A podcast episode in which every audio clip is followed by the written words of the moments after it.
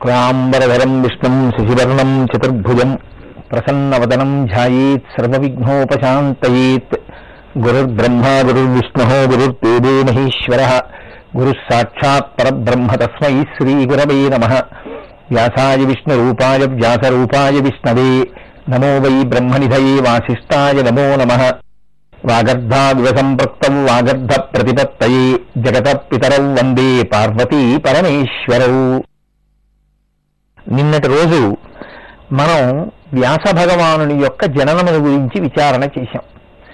అంతటి మహాపురుషుడు సత్యవతీసుతుడుగా ఆవిర్భవించాడు. అందుకే మనకి పెద్దవాళ్ళు ఎప్పుడూ ఒక మాట చెప్తూ ఉంటారు మహాత్ముల యొక్క జననమును విచారణ చేయవద్దు అంటారు. ఎందుకంటే ఇంత లోతుగా నువ్వు తెలుసుకోగలుగుతావో తెలుసుకోలేకపోతావో నీకు తెలియకపోయినా ఆ మహాత్ముని యొక్క జననము వలన నీవు ప్రయోజనాన్ని పొందావు సంతోషించు. తప్ప ఆయన జననమును గురించి విచారణ చేసి లేనిపోని పాపాన్ని మూటకట్టుకోకు. లోకోపకారము కొరకు తల్లి యొక్క అనుగ్రహంగా జన్మించిన వారు వారు అని చెప్తుంది. శ్రీరామాయణంలో మహర్షి ఓ మాట అంటారు. కౌసల్యాలోక భర్తారం శిశువీయం మనస్విని తం మమార్థం సుఖం పృచ్ఛా శిరసాచ అభివాదయ అంటారు. సీతమ్మ తల్లి సుందరకాండ మాట్లాడుతూ లోకంలో తల్లులందరూ వాళ్ళని ఉద్ధరించడానికి ఒక బిడ్డడు కావాలని కోరుకుంటారు. నన్ను మా ఆయన్ని ఉద్ధరించడానికి ఓ మంచి కొడుకు పుట్టాలి అని కోరుకోవడం లోకంలో సహజంగా ఉండేటటువంటి లక్షణం.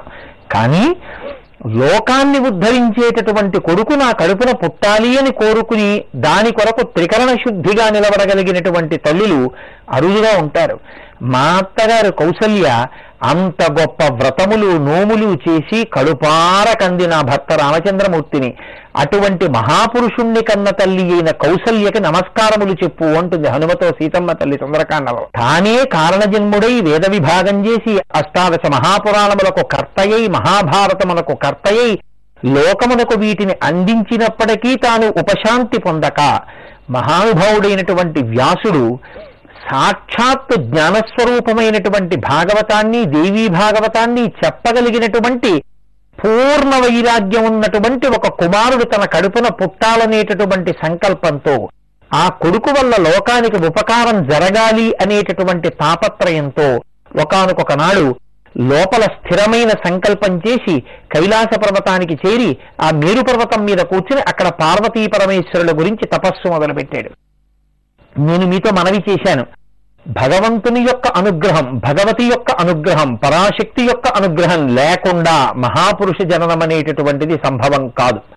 కాబట్టి ఇప్పుడు మళ్ళీ వ్యాసుడికి ఒక మహాపురుషుడు కలగాలన్నా ఆ ఈశ్వరుని యొక్క అనుగ్రహం ఉండాలి. ఈశ్వర ఈశ్వరి సర్వ సర్వాణి భవ భవాని రుద్రాణి. వాళ్ళిద్దరూ పేర్లలో కూడా విడివిడి ఉండేటటువంటి స్వరూపాలు కారు. వాళ్ళిద్దరూ ఎప్పుడూ ఒకటిగానే ఉంటారు. కారు కారు యొక్క హార్స్ పవరు. పువ్వు పువ్వు యొక్క వాసన రత్నము రత్నము యొక్క కాంతి. సూర్యుడు సూర్యుని యొక్క ప్రభ. చంద్రుడు చంద్రుని యొక్క వెన్నెల. ఇవి ఒకదాన్ని ఒకటి ఎలా ఆశ్రయించి ఉంటాయో అలా ఎప్పుడు కలిసే ఉంటారు పార్వతీ పరమేశ్వరుడు ఈ ప్రకృతి పురుష స్వరూపం కలిసి ఉండడం గురించే సీతమ్మ రామాయణంలో మాట అంటుంది. శక్త్యా లోభయితున్నాహం ఐశ్వర్యేన ధనేనవా అనన్యే రాఘవేణాహం భాస్కరేణ ప్రభాయధ అంటుంది. సూర్యుని నుండి సూర్యుని కాంతి వేరు చేయలేనట్లు పాల నుండి పాల తెలుపు వేరు చేయలేనట్లు పంచదార నుండి పంచదార యొక్క తీపిని వేరు చేయలేనట్లు పరమశివుడి నుండి పరమశివుని యొక్క శక్తి స్వరూపమైనటువంటి పార్వతీదేవిని వేరు చేసి చూడడం అనేటటువంటిది ఎన్నడూ కుదిరేది కాదు. అమ్మవారిని పూజించడం అంటే అయ్యవారిని పూజించడమే అయ్యవారిని పూజించడం అంటే అమ్మవారిని పూజించడమే. కాబట్టి ఇద్దరూ కలిసే ఉంటారు. మేరుశృంగే మహారమ్యే వ్యాస సత్యవతీ సుత పుత్రార్థం కృత నిశ్చయ జపన్నేకాక్షరం మంత్రం వాగ్బీజం నారదాచ్యుతం. ధ్యాయన్ పరాం మహామాయాం పుత్రకామస్తపోనిధి అగ్నేర్భూమేస్తథా వాయో అంతరిక్షస్య చాప్యయం. వీర్యేణ సంహిత పుత్రో మమ భూయాదితి స్మ. అతిష్టచ్చ గతాహార. శత సంవత్సరం ప్రభు. ఆరాధయన్ మహాదేవం. తథైవ సదాశివం. శక్తి సర్వత్ర పూజ్యేతి విచారం చ పునః పునః. అశక్తో నింజతే లోకే శక్తస్తు పరిపూజ్యతే. ఆయన పార్వతీ పరమేశ్వరుల గురించి మేరుపర్వత శిఖరం మీద కూర్చుని తపస్సు చేస్తున్నాడు. ఏమిటైన కోరిక? పంచభూతములలో అగ్నికి ఎంత శక్తి ఉంటుందో అంత శక్తి ఉండాలి. పృథివికి ఎంత శక్తి ఉంటుందో అంత శక్తి ఉండాలి. వాయువుకి ఎంత శక్తి ఉంటుందో అంత శక్తి ఉండాలి. పంచభూతములలో ఉండేటటువంటి తేజస్సు శక్తి తన శక్తిగా కలిగిన వాడై ఉండాలి. మహాత్ముడై ఉండాలి. వైరాగ్య సంపన్నుడై ఉండాలి. లోకోపకారం చేసేవాడై ఉండాలి. ఏ మహాత్ముణ్ణి స్మరించినంత మాత్రం చేత పాపరాశి ధ్వంసం అవుతుందో అటువంటి మహాత్ముడు లోకమునకు బోధ చేయగలిగినటువంటి వాడు జన్మించాలి. మనకి లోకంలో అన్నిటికన్నా గొప్ప ఉపకారంగా చెప్పబడేది ఏదో తెలుసా అండి? మీరు ద్రవ్యంతో చేసే పని కడుపు నింపే పని కన్నా అన్నిటికన్నా గొప్పది ఏది అంటే మంచి మాట ఒకటి చెప్పడమే. ఒక మంచి మాట జీవితాన్ని మారుస్తుంది. మీరు కడుపుకి పెట్టేది మనసుని మార్చదు మనిషికి పుష్టినిస్తుంది మీరు పది మందికి అన్నదానం చేస్తే అందులో ఒక గజ దొంగ కూడా అన్నం తినేయచ్చు. తినేసి వాళ్ళు మరిన్ని దొంగతనాలు బాగా చేయొచ్చు. మీరు నూరు ఉచిత వైద్య శిబిరాలు నిర్వహిస్తే అందులో ఒక పరమ దురాత్ముడు కూడా వైద్యం చేయించుకుని మళ్ళీ లోకానికి కంటకుడుగా తయారు కావచ్చు. అంటే చెయ్యొద్దని నా ఉద్దేశ్యం కాదు. కానీ దాని ఎందు అంతర్లీనంగా ఆ ప్రమాదం ఎప్పుడూ ఉంటుంది. కానీ మంచి మాటలు చెప్పడం వల్ల ప్రమాదం ఎప్పుడూ ఉండదు. ఎందుచేత అంటే అది మనసు మీద ప్రభావితం చేసి చెడ్డవాణ్ణి కూడా మంచివాడిగా మారుస్తుంది. అందుకే మనసు మార్చగలిగిన దేవాలయాలు ఉన్నంత కాలం దేవాలయాలలో ఆరాధన జరిగినంత కాలం మనిషి దేవాలయాన్ని చూసి నమస్కరించినంత కాలం మనిషి మనిషిగా బ్రతకడం సాధ్యమవుతుంది. అందుకొచ్చింది దేవాలయ వ్యవస్థ. మనిషి రూపంలో ఉన్న మనసు సంస్కారమును పొంది ఉండకపోతే రాక్షసుడవుతాడు. అందుకే రాక్షసుడు కాకుండా తనని తాను నిగ్రహించుకోవడం తాను మనిషిగానే ఉండిపోవడానికి ప్రయత్నం చెయ్యడం అంత తేలికైన విషయం కాదు. చాలా కష్టపడవలసి ఉంటుంది. తాను మనిషిగా పుట్టి మనిషిగా బ్రతికి మనిషిగా మరణించాలి తప్ప తాను రాక్షసుడిగా మాత్రం మారే ప్రయత్నమునకు లోపల నుండి వచ్చేటటువంటి ఉధృతికి లొంగిపోకూడదు. కాబట్టి పది మందికి మంచి మాట చెప్పడం భాగవతం చెప్పడం అంటే దానికి కేవలం ఏదో కాకతాళీయంగా చెప్పేవాడు కాదు రమించి చెప్పగలిగిన వాడై ఉండాలి. అందుకే మనకి శ్రవణం కీర్తనం విష్ణోహ స్మరణం పాదసేవనం అర్చనం వందనం దాస్యం సఖ్యం ఆత్మనివేదనం అని నవవిధ భక్తులు. ఇందులో శ్రవణం వినడానికి పరీక్షిత్తు కీర్తనం భగవంతుని యొక్క గుణములను అనుభవించడం చేత లోపల పొంగినటువంటి పొంగు ఇంకా పట్టక మనస్సులో కలిగినటువంటి ఆనందం నోటి వెంట వాక్కుల రూపంలో పైకి స్రవించి వచ్చి ఎదురుగుండా ఉన్న వాళ్ళని తరింపచేయగలిగినటువంటి అద్భుతమైన అమృతతుల్యమైన మాటలు మాట్లాడగలిగినటువంటి నైపుణ్యము ఉన్నవాడు కాబట్టి కీర్తనములకు శీర్షకుణ్ణి చెప్తారు. కాబట్టి శ్రవణం కీర్తనం విష్ణోహ స్మరణం ఎప్పుడూ తెలుసుకోవడానికి ప్రహ్లాదుడు. స్మరణం పాదసేవనం. అమ్మవారి పాదములొత్తడానికి లక్ష్మీదేవి. శ్రవణం కీర్తనం విష్ణోహ స్మరణం పాదసేవనం అర్చనం. పృథుమహారాజు వందనం అక్రూరుడు. అర్చనం వందనం దాస్యం హనుమ సఖ్యం అర్జునుడు ఆత్మనివేదనం బలిచక్రవర్తి. నవవిధ భక్తులకి ఒక్కొక్కరిని ఉదాహరణగా చెప్తారు. అందులో ఈశ్వరుని యొక్క గుణస్తవం చెయ్యడం పరవశించిన గుండెతో భగవంతుడి గురించి చెప్పగలిగినటువంటి సహృదయం ఉన్నవాడు శుకబ్రహ్మ. అటువంటి మహాపురుషుడు నా కడుపున పుట్టాలి అని కోరినవాడై మేరుశృంగం మీద కూర్చుని ఆ పార్వతీ పరమేశ్వరుల గురించి వాగ్బీజ మంత్రమును నిరంతరము జపిస్తూ నూరు సంవత్సరముల పాటు తపస్సు చేశాడు మహానుభావుడైనటువంటి వ్యాసుడు. ఆ ఆయన తపస్సు చేసినప్పుడు ఆయన యొక్క తేజస్సు లోకాన్నంతటిని కప్పేస్తుంటే చూసినటువంటి ఇంద్రుడు భయపడ్డాడు. నా పదవిని కోరుకుంటున్నాడా ఏమని? పరమేశ్వరుడు అన్నాడు ఆయన లోకోపకారం చెయ్యగలిగినటువంటి సత్పురుషుని యొక్క జననమును కోరుతున్నవాడు. అటువంటి వాడు ఎక్కడుంటాడు? నీ ఇంద్ర పదవిని కోరుతున్నవాడు కాదు. కాబట్టి నేను వెళ్ళి వరం ఇస్తానన్నాడు గత్వారుషి సమీపం తుత మువాచ జగద్గురు ఉత్తిష్టవాసవీ పుత్ర పుత్రస్తే భవితా శుభ. ఇందులో మహర్షి ఒక చమత్కారమైన మాట వేశారు. గత్వారుషి సమీపంతుత మువాచ జగద్గురు. జగద్గురు ఋషి దగ్గరికి వెళ్ళి వరం ఇచ్చారు అన్నారు. ఎవరా జగద్గురు? శంకరుడే జగద్గురువు శంకరుడు జగద్గురువుగా ఏ రూపంలో నిలబడ్డాడు? దక్షిణామూర్తి రూపంలో సనకసనందనాది మహర్షులకి కేవలంగా ఈ తత్వముద్ర పట్టి తత్వముద్ర చేత మౌన వ్యాఖ్యా ప్రకటిత పరబ్రహ్మతత్వం యువానం వర్షిష్టాంతే వసదృషగణైరవృతం బ్రహ్మనిష్టై. ఆచార్యేంద్రం కరకలిత చిన్ముద్రమానంద రూపం స్వాత్మారామం ముదితవదనం దక్షిణామూర్తి మీడేని కేవలం చిన్ముద్ర పట్టి మౌనంతో తనని ఆశ్రయించినటువంటి శిష్యులకు జ్ఞానబోధ చేసినటువంటి సదాశివుడు ఆ దక్షిణామూర్తి ఆయనే లోకమునకు మొదటి జగద్గురువు అందుకే సదాశివ సమారంభాం శంకరాచార్య మధ్యమాం అస్మదాచార్య పర్యంతాం వందే గురు పరంపరాం అని పిలుస్తూ ఉంటాం. కాబట్టి ఇప్పుడు జగద్గురువైనటువంటి పరమేశ్వరుడు ఆ ఋషి సమీపానికి వెళ్ళి ఆ సత్యవతీ పుత్రుడైనటువంటి వ్యాసుణ్ణి పైకి లెమ్మని ఆనాడు వరం ఇచ్చారు. ఏమని? సర్వతేజోమయో జ్ఞానీ కీర్తికర్త తవానఘ అఖిలస్య జనస్యాత్ర వల్లభస్తే సుత సదా. నీకు లోకమంతటి చేత కీర్తింపబడేటటువంటి వాడు లోకోపకారము చెయ్యగలిగినటువంటి వాడు మహాజ్ఞాని పాపము లేనివాడు అటువంటి కుమారుడు నీకు కలుగుతాడు. భవిష్యతి గుణై పూర్ణ సాత్వికై సత్యవిక్రమ తదాకర్ణ్యవచ. లక్ష్యం కృష్ణద్వైపాయనస్తదా శూలపాణిం నమస్కృత్య జగాశ్రమాత్మన సగత్వాశ్రమమేవాశు బహువర్షశ్రమాతుర అనేక సంవత్సరముల పాటు తపస్సు చేసి బడలిపోయినటువంటి వ్యాసుడు పరమశివుడు ఇచ్చినటువంటి వరం చేత చాలా సంతోషాన్ని పొందినటువంటి మనస్సు కలవాడై తిరిగి తన ఆశ్రమానికి చేరుకున్నాడు. చేరుకున్నాడు కానీ ఆయన మనసులో ఒక చింతన చేస్తున్నాడు. పరమశివుడు నాకు వరం ఇచ్చాడు నీకొక గొప్ప కుమారుడు కలుగుతాడు అన్నాడు. నాకు ఒక గొప్ప కుమారుడు కలగాలి అంటే నా తేజస్సుని భరించగలిగినటువంటి స్త్రీ దొరకాలి. ఆమెని నేను భార్యగా స్వీకరించాలి. ఆమెని నేను భార్యగా స్వీకరిస్తే కేవలం కుమార జననమే కాదు దానితో పాటుగా ఆ స్త్రీ నేను స్వేచ్ఛగా భగవంతుని ఎందు మనస్సు పెట్టగలిగినటువంటి పొంది ఉన్నటువంటి స్థితికి వైక్లభ్యములు కల్పిస్తుంది ఎందుకంటే భార్య అనబడేటటువంటి ఆ స్త్రీ స్వరూపం పురుషుణ్ణి బంధనంలో పడేస్తుంది కదా. కాబట్టి ఇప్పుడు ఆయన ఆలోచిస్తున్నాడు తరుణీ రూపసంపన్న కులోత్పన్న పతివ్రత కథం కరోమి కాంతాంచ పాదయో శృంఖల సమాం. మనిషి యొక్క పాదములకు వేసినటువంటి బంధనం ఎటువంటిదో ముందుకి కదలకుండా నేను భగవంతుని యొక్క పథంలో ప్రస్థానం చెయ్యాలనుకుంటున్నటువంటి వాడికి స్త్రీని మళ్ళీ ఒక కుమార సంభవము కొరకు పుత్రుడు కలుగుట కొరకు భార్యగా స్వీకరించడం నేను ఉన్నత పదాన్ని పొందడానికి అభ్యంతరకరంగా ఉంటుందేమో అని మనసులో బాధపడుతున్నాడు. కొడుకు పుట్టాలి కానీ ఎలా?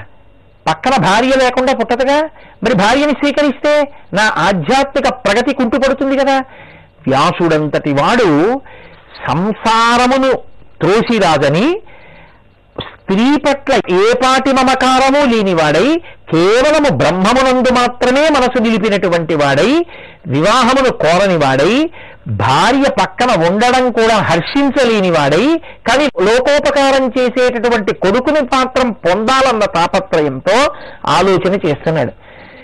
ఈయన భయపడుతున్నాడు కానీ ఇటువంటి మహానుభావుడికి అటువంటి మహానుభావుడు కొడుకుగా పుట్టాలంటే ఈయన మనసును ఎలా కదపాలో అమ్మవారికి తెలియదా నేను ఇదే మీతో మనవి చేసింది.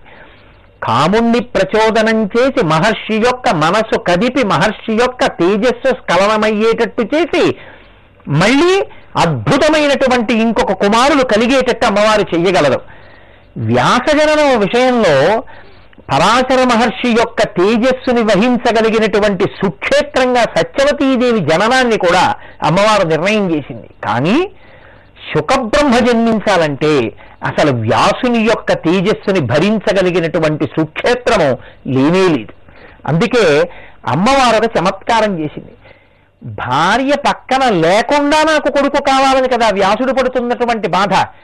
అలాగే అనుగ్రహించాలనుకుంది. అందుకే కారణ జన్ములైన వారు కారణ జన్ములు అని జన్మిస్తారు. చూడండి ఎంత ఆశ్చర్యం జరిగిందంటే ఏవం చింతయతస్తస్య ఘృతాచీ దివ్యరూపిణి ప్రాప్త దృష్టి పదం తత్ర సమీపే గగనస్థిత తాం దృష్ట్వా చపలా పాంగీం సమీపస్థాం వరాప్సరాం. అదే సమయంలో ఘృతాచి అటుగా విడుతూ ఆకాశంలో నిలబడి వ్యాసుడి వంక చూసింది. వ్యాసుడు ఒక్కసారి కన్నెత్తి ఆకాశంలో నిలబడినటువంటి ఘృతాచి వంక చూశాడు. ఘృతాచివంక చూసినదే తడవగా వ్యాసుని యొక్క మనసు కదిలింది. వ్యాసుని యొక్క మనసు కదిలినదే తడవగా ఆయన చూపులలో మార్పు వచ్చింది వ్యాసుని యొక్క కంటిలో వ్యాసుని యొక్క చూపులో మార్పు వచ్చినదే తడవగా ఘృతాచి భయపడింది. ఎన్ని కదలికలు వచ్చాయో చూడండి. భయపడ్డం ఎందుకు? అంటే ఇంత తపోనిష్టాగరిష్ఠుడనైనటువంటి నా మనసు కదపడానికి నువ్వు అప్సరసవి నా ఎదురుగుండా వచ్చి నిలబడ్డావా అని మళ్ళీ వెంటనే స్వస్థతని కాని పొందాడో?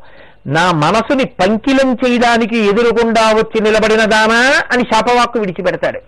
రంభయందు విశ్వామిత్ర మహర్షి విడిచిపెట్టలా శైలీ స్థాప్యసి దుర్- దుర్భగే అన్నాడు ఆయన నువ్వు శిలవైపోదువుగాక అన్నాడు. అలా మళ్ళీ ఈయన కూడా ఎక్కడ శాపవాక్కు విడిచిపెడతాడో అని భయపడినటువంటి ఘృతాచి తొందర తొందరగా ఆకాశ మార్గంలో అక్కడి నుంచి ఎగిరిపోవాలి అంటే ఇప్పటి వరకు తాను ఘృతాచిగా ఉన్నది అసలు ఘృతాచిగా అక్కడ నిలబడడానికి కూడా భయపడిపోయింది. మహర్షులు తమ తేజస్సును నిలబెట్టుకోవడానికి మహర్షులు నిరంతరము భగవంతుని ఎందు మనస్సు ఉంచుకోవడానికి అంత భయపడుతుంటారు అంత సాధన చేస్తూ ఉంటారు.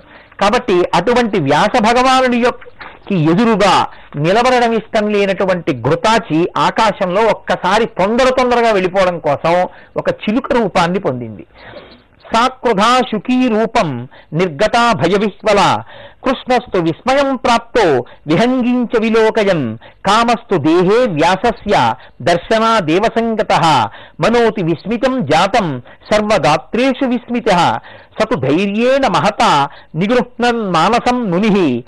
నవకాశ నియంతుంచ స వ్యాస ప్రసృత మనః బహుశో గృహ్యమానంచ ఘృతాచ్యా మోహితం మనః భవిత్వాన్నైవ విధృతం వ్యాస్యామివ తేజస.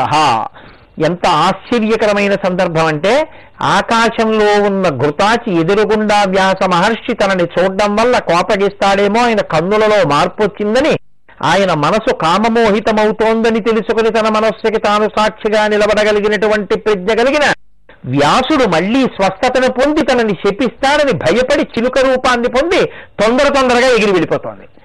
అప్పటి వరకు తన కనుల ముందు నిలబడినటువంటి మహాసౌందర్యవతి అయినటువంటి ఘృతాచి అకస్మాత్తుగా చిలుక రూపాన్ని పొంది వెళ్ళిపోతున్నటువంటి స్థితిని గమనించి విస్మయానికి లోనయ్యాడు వ్యాస మహర్షి. విస్మయానికి లోనయ్యాడు కానీ ఆయనకి ఆ ఘృతాచి ఎందు ఆ చిలుక ఎందు మనసు నిలబడింది. కామప్రచోదనమై మనసు కదిలింది. కదిలినదే తడవుగా అగ్ని కార్యం చెయ్యడం కోసమని అరణి మథనం చేస్తున్నాడు ఆయన. అరణి మథనము అని చెప్పి అందులో ఒక కర్ర పెట్టి కింద ఒక కన్నం కలిగినటువంటి ఒక కొయ్య పెట్టి అందులో దూది పెట్టి రాపాడిస్తారు. అందులోంచి పుట్ ఘర్షణ వలన పుట్టినటువంటి అగ్నిహోత్రాన్ని ఎండుకట్టెల మధ్య పెట్టి వీల్చి అగ్నిహోత్రాన్ని పైకొచ్చేటట్టు చేసి హోమకార్యం చేస్తారు. తప్ప లౌకికాగ్నితో వెలిగించకూడదు. కాబట్టి ఇప్పుడు అరణి మంధనం చేస్తున్నటువంటి వ్యాసుడు కింద ఆ అరణిని చేతులతో పట్టుకుని తాటితో తిప్పుతున్నాడు. పైకి ఇలా కళ్ళెత్తి ఆకాశంలో ఉన్నటువంటి ఘృతాచి వంక చూశాడు. ఘృతాచి ఎందు మనసు నిలబడి ఆయనకి కామ ప్రచోదనమై మనసు కదలగానే భార్య ఉండకూడదని కదా కోరాడు. కాబట్టి ఉత్తర క్షణంలో ఆయన వీర్యము స్ఖలనమై ఆ స్ఖలనమైనటువంటి వీర్యము ఆ కింద ఉన్నటువంటి అరణి ఎందు పడింది. తాను ఇంకా ఘృతాచిని చూస్తున్నానన్న భావనతో ఉన్నటువంటి మహర్షి అగ్ని పుడుతున్నా సరే ఇంకా అరణిని మధిస్తూనే ఉన్నారు.